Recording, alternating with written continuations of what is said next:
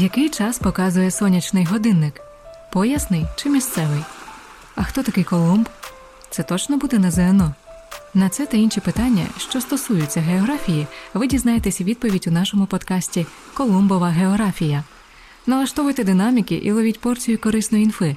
Ми виходимо щовівторка на всіх великих платформах. Мене звати Настя, і моя мета зробити вашу підготовку до ЗНО простішою. У цьому мені допомагатиме викладачка географії компанії ЗНО.ЮА Оксана Заєць із власним балом ЗНО 199,5. Привіт, Оксано. Привіт, Настя. Слухай, а коли ти в останній раз грала в камінь, ножиці і папір? Хотілося б сказати, що недавно, але напевно вже давно або в університеті, або ще в школі. Як ти думаєш, чого я тебе питаю? А, Бо ти хочеш зі мною пограти в камінь ножиці папір? Ну насправді і це також. Але чи знала ти, що це офіційний вид спортивної гри в Америці? От діюча ліга щорічно влаштовує змагання, в яких спортсмени приймають участь. Ого, це круто. Так що треба їхати в Америку, задати молодість, пограти в камінь з папір. Ну, поки ми до неї доїдемо, я думаю, ми можемо поки обговорити і поговорити про Америку, уявити, що ми вже там, як гадаєш? Цілком можливо. Тоді поїхали.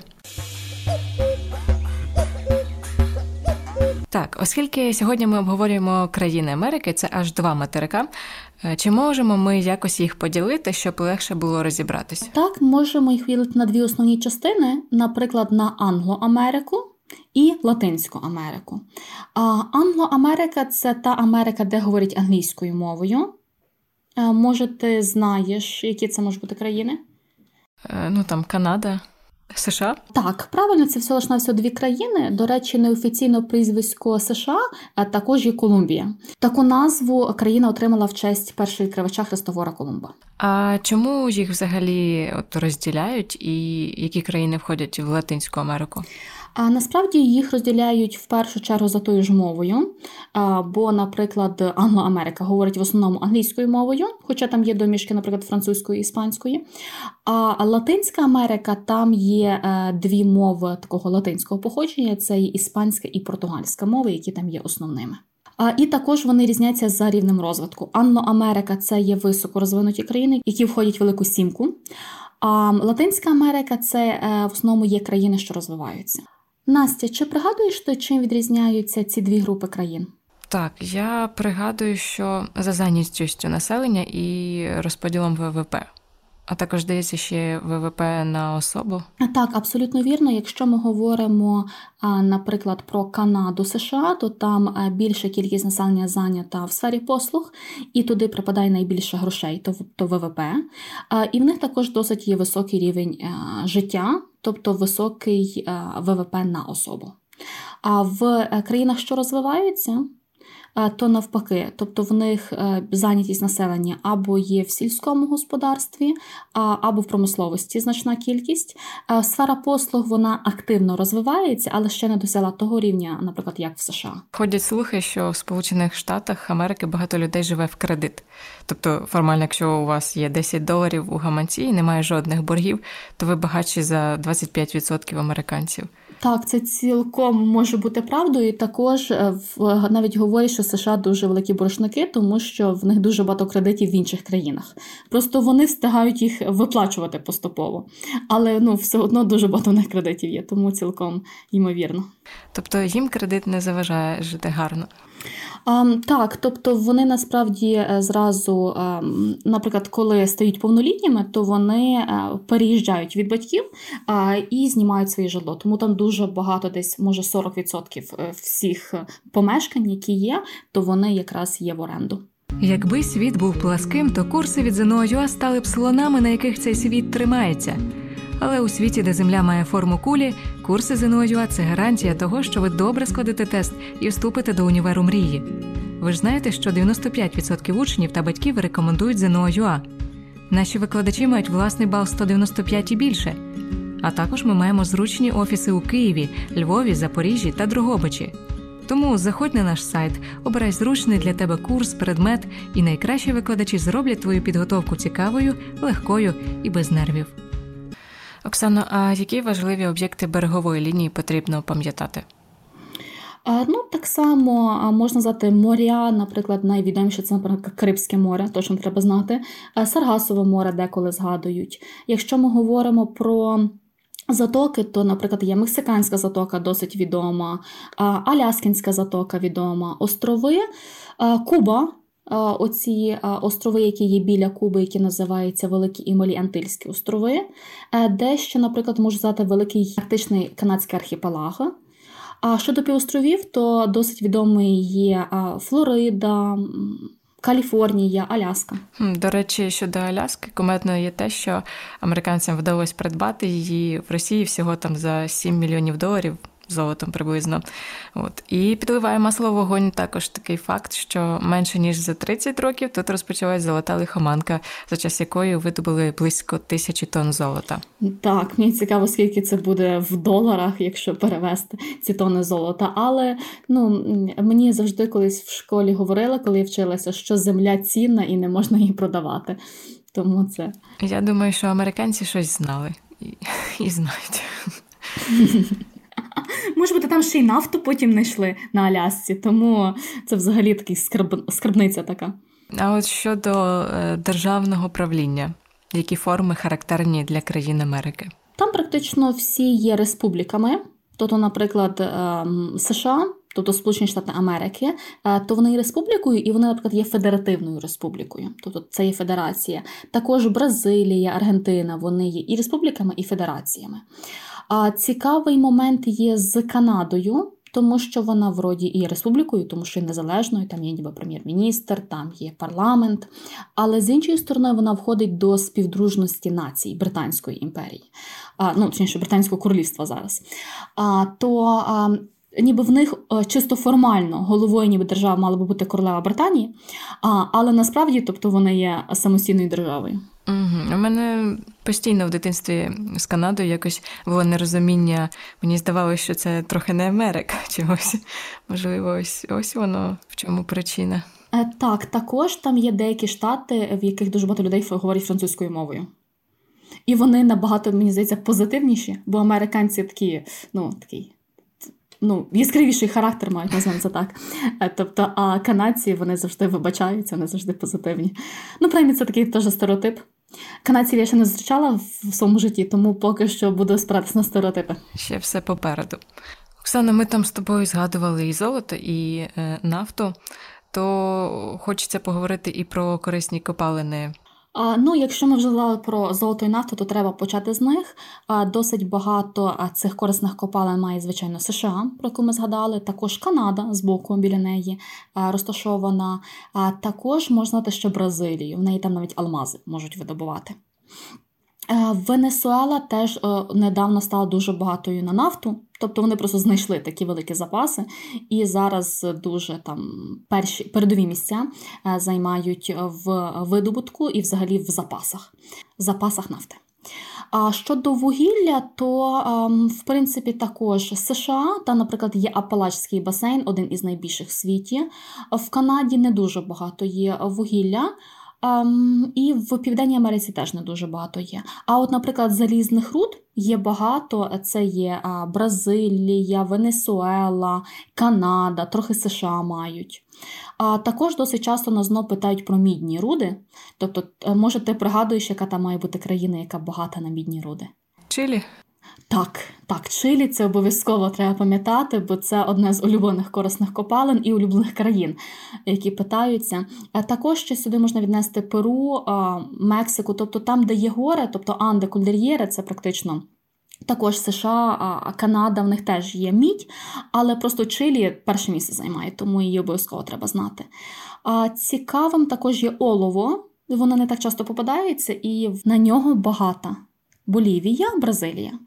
А, І останні алюмінієві руди, або їх ще називають бокситами, то вони характерні для таких трохи маленьких країн, наприклад, Ямайка, Сурінама, Домініканська Республіка. Вони розташовані або на крайній крайній півночі е, Південної Америки, або вони відносяться до Андельських островів. Тобто, вроді країни є маленькі, але запаси мають. А про срібло, де його шукати? Хм, Дай подумати срібло. В Мексиці досить багато його є. Там в них є навіть мексиканське нагір'я, дуже багато, і трохи в Порущі. А які ще є важливі ресурси, крім корисних копалин? А ще, звичайно, можна сказати про ліси. Е, їх є багато в Канаді, е, там є тайга. Е, тому там хвойних лісів багато, крім того, там ще мішані, широколистяні ліси, навіть в горах є ліси, тому є з чого вибрати. А в Південній Америці там, наприклад, є екваторіальні ліси, це основно Бразилії є, тому там теж є великі запаси, і вони активно їх вирубують і продають деревину. А щодо водних ресурсів, то, звичайно, найбільші водні ресурси буде мати Південна Америка, в основному це знову ж таки Бразилія, тобто ті країни, які мають дуже великі повноводні річки. Також Аргентину навіть сюди можна включити. А там Уругвай, Парагвай, теж вони вроді країни маленькі, але води мають достатньо. А, І також Канаду. Вона хоч на півночі, і вроді таких великих ем, річок не вивчають, але вони там існують, вони там є, просто вони не завжди великі. Добре, якщо ми обговорили ресурси Америки, що тоді можна сказати про населення? В Європі переважає перший тип відтворення, в Азії другий тип. Який тип переважає в Америці? Цікаве питання. Знову ж таки, ми можемо пригадати оці е, два субрегіони, які ми обговорювали, тобто Англо-Америка. Там є перший тип відтворення, точно чітко. А щодо Латинської Америки, тобто це е, країни, які включаючи від Мексики і всі на південь йдуть до Південної Америки, включно, то там буде другий тип відтворення або перехід уже до першого. Наприклад, Бразилія і Аргентина, які найбільш розвинуті серед країн Латинської Америки, то вони вже поступово переходять з другого типу відтворення до першого типу відтворення. Тому вони, може, через кілька років вже перейдуть теж до першого типу. А всього існує два типи відтворення, третього немає, так? Е, так, на щастя, немає. Е, є е, демографічні переходи, але на щастя їх назву не питають, тому що там їх аж чотири штучки, і тобто треба буде треба було б тоді вчити набагато більше інформації. А які урбанізаційні процеси характерні для країн Америки? А, ну от для Англо-Америки, знову ж таки, вона більше схожа до Європи, як ми обговорили. Тобто для неї характерна субурбанізація і рурбанізація, тобто, коли люди можуть переїжджати в пригороди або в села, але там вони добре скажімо так, оснащені, мають всі необхідні послуги, наприклад, там газ, світло, інтернет хороший, супермаркети недалеко. Ну і в принципі, е, основна умова появи субурбанізації це наявність власного автомобіля. А звичайно, тобто в Канаді, в Америці та, напевно, ну, принаймні в кожній сім'ї, тобто мав би бути автомобіль, або може навіть кілька. А от для Латинської Америки більше характерна хибна урбанізація. Чи ти пригадуєш, що це таке є? Е, Хибна урбанізація це коли вони живуть в таких в трущобах, здається. Тобто, начебто і в місті, але і і не в місті. Угу, Абсолютно вірно. А, Таких дуже є багато в Латинській Америці, і, наприклад, в Бразилії, мені здається, їх називають навіть фавеллами. Тобто слово дуже красиве для нас, а насправді вони е, означають трущоби. Так, звучить гарно. А який є розподіл зайнятості от, за населенням та ВВП на особу за цим субрегіонами? Дивися, якщо ми говоримо про субрегіони, то найвищий рівень ВВП на особу буде в Англо-Америці, і там найбільше людей буде зайнято в сфері послуг, наприклад, там фінансами, банківською справою, it технологіями От там найбільше грошей буде крутитися. А якщо ми говоримо про Латинську Америку, то там вже значна кількість людей буде зайнята в сільському господарстві ще досі, а в ем, промисловості.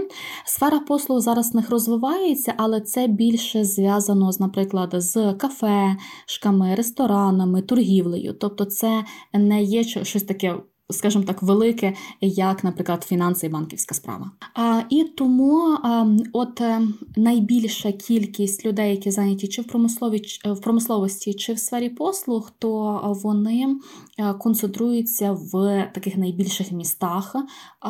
Америки загалом всієї.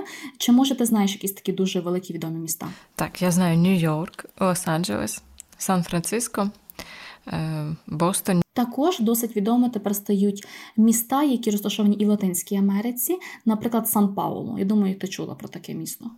Чула, а чим воно особливо? А воно там одне є з найбільших в Латинській Америці, тому його треба запам'ятати, бо воно десь може трапитися, особливо якщо питаються про агломерації, то от воно десь може попастися. Ну, ці е, найбільші міста це можна вважати, що вони мегаполіси, так? Вони входять до мегаполісів.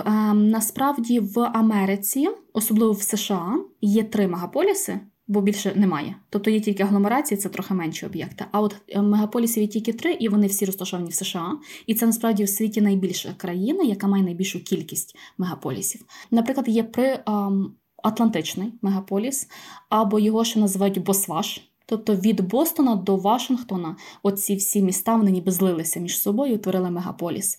Також є такий дуже мило називається мегаполіс Приозерний.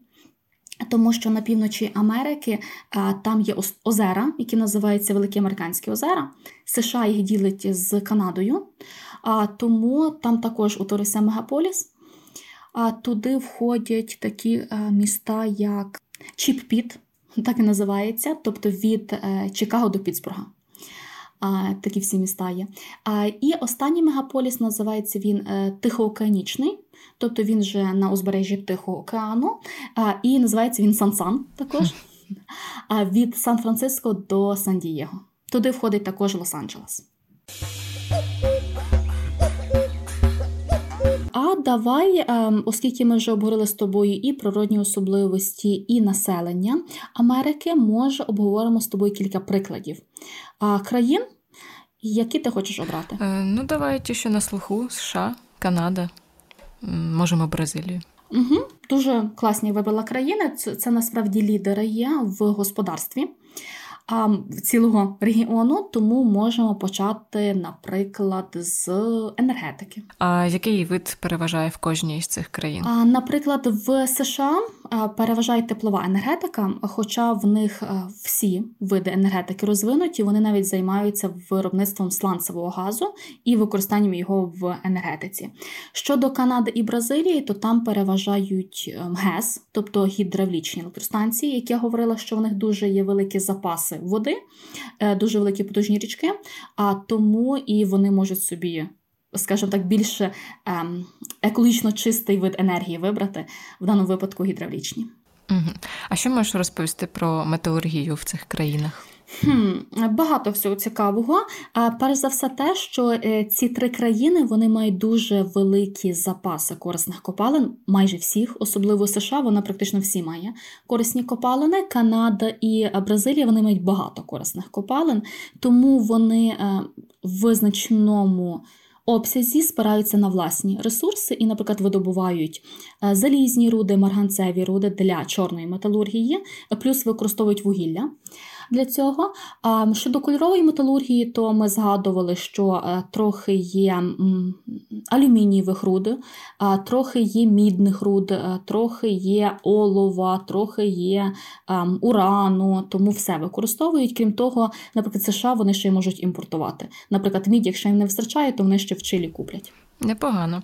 Оксано, от машинобудування зараз активно розвивається скрізь. Напевно, найбільше розвинутий напрямок це транспортне машинобудування, так? Так, абсолютно вірно. В Америках всіх виробляються різні частинки транспортного машинобудування. Якщо США і Канада вони мають всі напрямки. Тобто від автомобільного до залізничного до авіаційного і космічного. А то країни Латинської Америки вони частково мають різні напрямки. В Бразилії теж є автомобільне машинобудування, залізничне машинування, звичайно, але це завдяки тому, що в Бразилію вкладалися іноземні інвестиції, зокрема з США. І тому там появилися заводи. Тобто без інвестицій, то Бразилія ще би до цього йшла кілька років.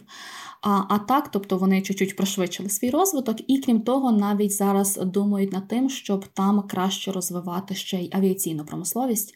Тобто, завдяки теж інвестиціям з США або з Канади, то хочуть там активніше розвивати і будівництво літаків.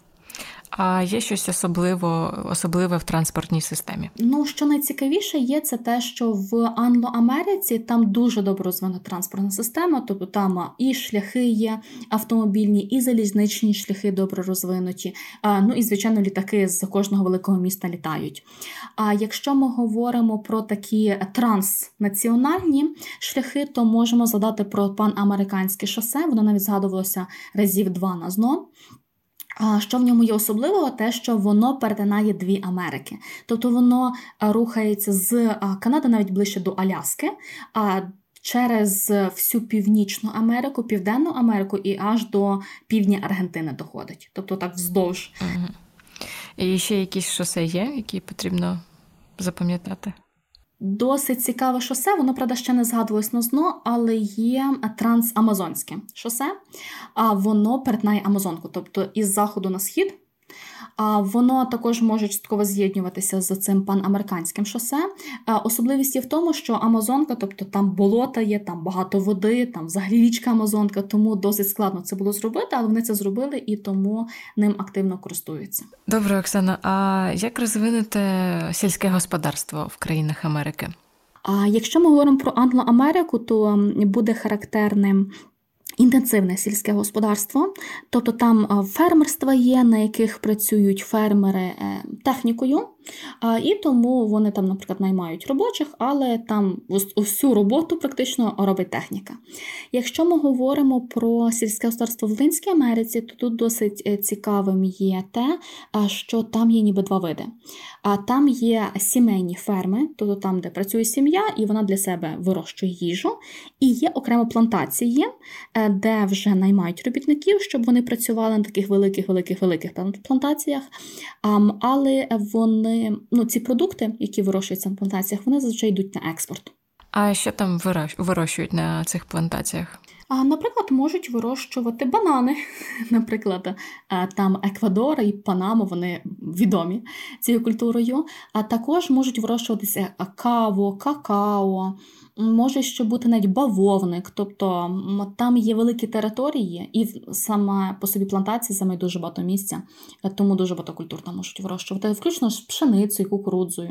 От щодо харчування, я чула, що Макдональдс у них там найпопулярніше місце роботи, що типу кожен восьмий американець е, встиг попрацювати в цій мережі. То як думаєш, це правда? Напевно, так, тому що Макдональдс він напевно практично всюди вже є, е, і в них це напевно е, ну чисто традиційно, тобто вони завжди мають якісь такі тимчасові роботи американці. Тобто, перш, перш ніж перейти до основної. Наприклад, під час того, коли навчаться, то дуже часто вони працюють. І Макдональдс це, напевно, найшвидше місце, де можна знайти роботу. Ну, в принципі, як і у нас, мені здається. У нас будуть якісь висновки щодо Америки, чи можемо одразу переходити до питань ЗНО? Можна зробити висновок, що вони ці два регіони Англо-Америка і Латинська Америка мають різні рівні розвитку, і тому і різне господарство в них буде розвиватися найбільше. І тобто, якщо розібратися в рівні розвитку, то вже можна зробити висновок і про господарство. І я готова до питань. Тоді починаємо. У структурі експорту Канади, на відміну від решти країн Великої Сімки, висока частка мінеральної, лісової та сільськогосподарської сировини, продукції загального і точного машинобудування, капіталу, фінансових та освітніх послуг, транспортних послуг із транзиту вантажів. Перше, це дуже цікаве питання, тому що насправді більшість розвинутих країн вони експортують е, високу високоякісну техніку, так це можна назвати, або якісь дуже е, дорогі послуги. Але Канада і Австралія, наприклад, вони, хоч і є розвинутими країнами, але через те, що в них було, скажімо так, дуже складне колоніальне минуле. То вони ще зберегли оце е, ну, такий спосіб, скажімо так, життя. Тобто, коли вони були колонією, вони ніби працювали на основну країну, зазвичай це була Британія, і вони видобували власні ресурси і продавали їм.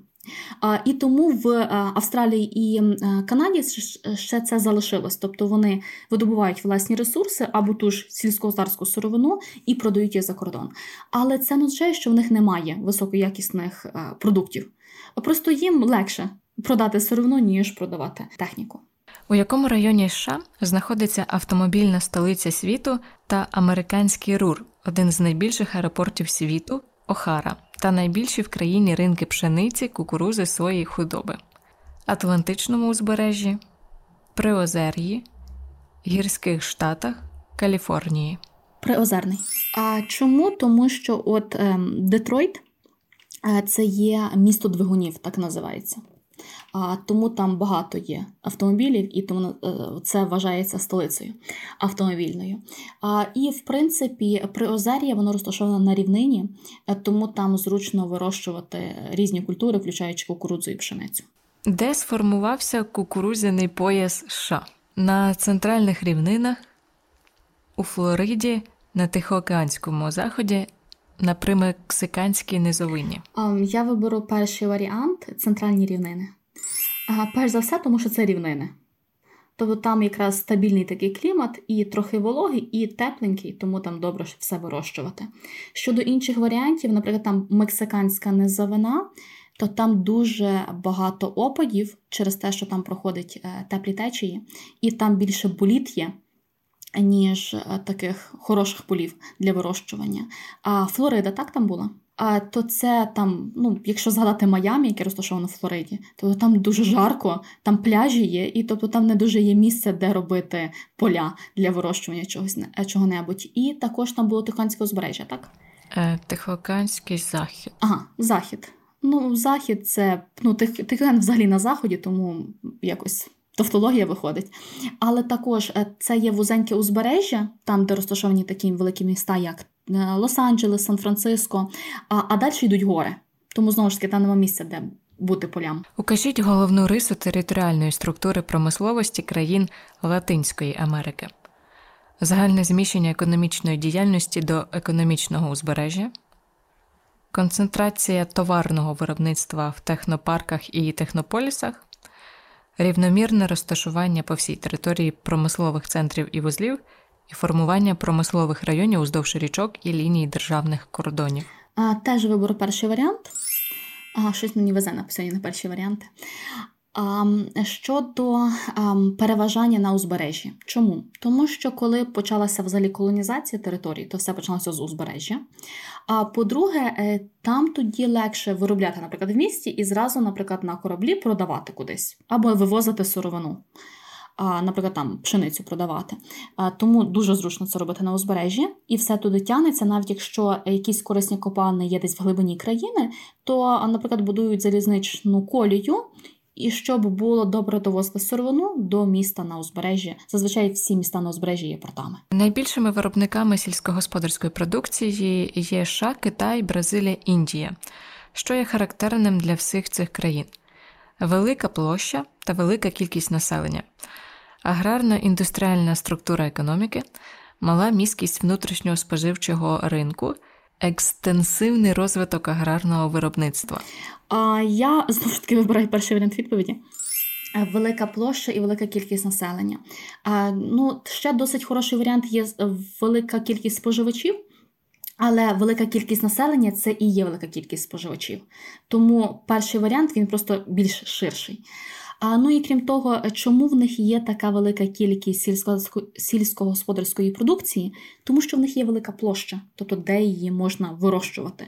Бо якби, наприклад, це була маленька країна, як Ямайка, то там просто фізично не вмістяться ні люди, е, ні плантації, наприклад, чи там фермерство. Добре, це в принципі всі, всі варіанти були першими. А якщо ви не знаєте, що обирати, обирайте не В, а А. Ділись, е, що там стосовно наступної теми подкасту. Ну, я думаю, що ми обговорили більшість е, тем, які бувають на ЗНО, тому наступної теми як такої не буде.